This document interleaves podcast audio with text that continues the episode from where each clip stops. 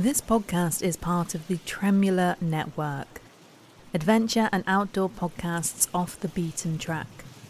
To find out more, head to tremula.network or find us on socials.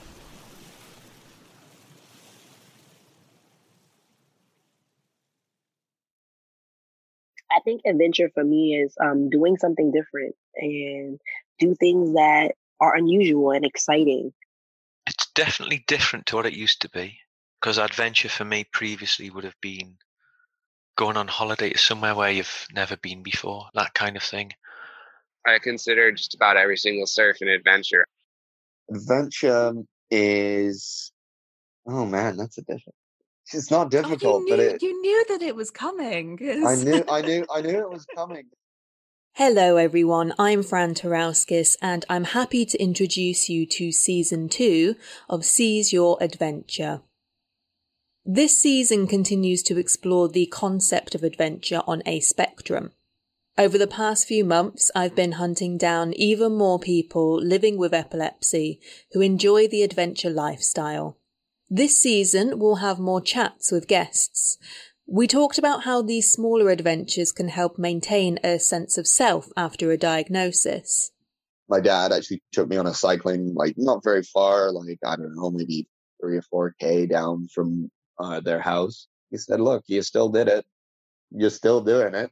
You didn't. Nothing's changed there. You're still riding your bike." And also how having a diagnosis has helped some people change their path in life not being able to do exercise was probably psychology related and I couldn't get the motivation to do stuff. I thought, well, I, this is what I'd like to do. I'd like to do something that's with your job as a coach as to how you would help somebody from a psychological perspective. We'll be hearing about even more sports from cycling to surfing. The rush of emotion that hit me when I duck dove under the wave and got to feel water surround my head for the first time in three so months. And we'll continue to shed a light on some of the hidden aspects of taking on adventures with epilepsy. Travel insurance has been a real pain. I contacted so many travel insurers and they said, yes, we can cover you, but you need to come back to the UK. And I was like, I'm in New Zealand. The guests often talk about the limitations of living with epilepsy every day.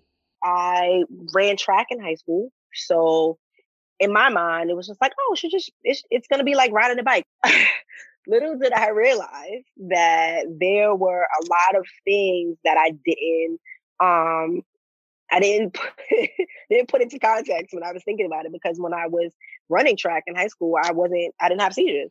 And we do also go into some of the consequences and risks of having seizures at the wrong time.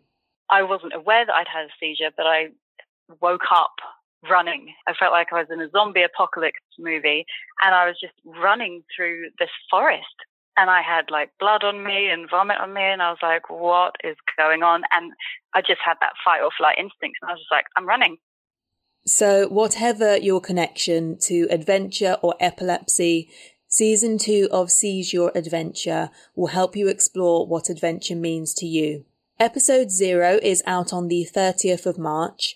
Hit the subscribe button now so you don't miss it.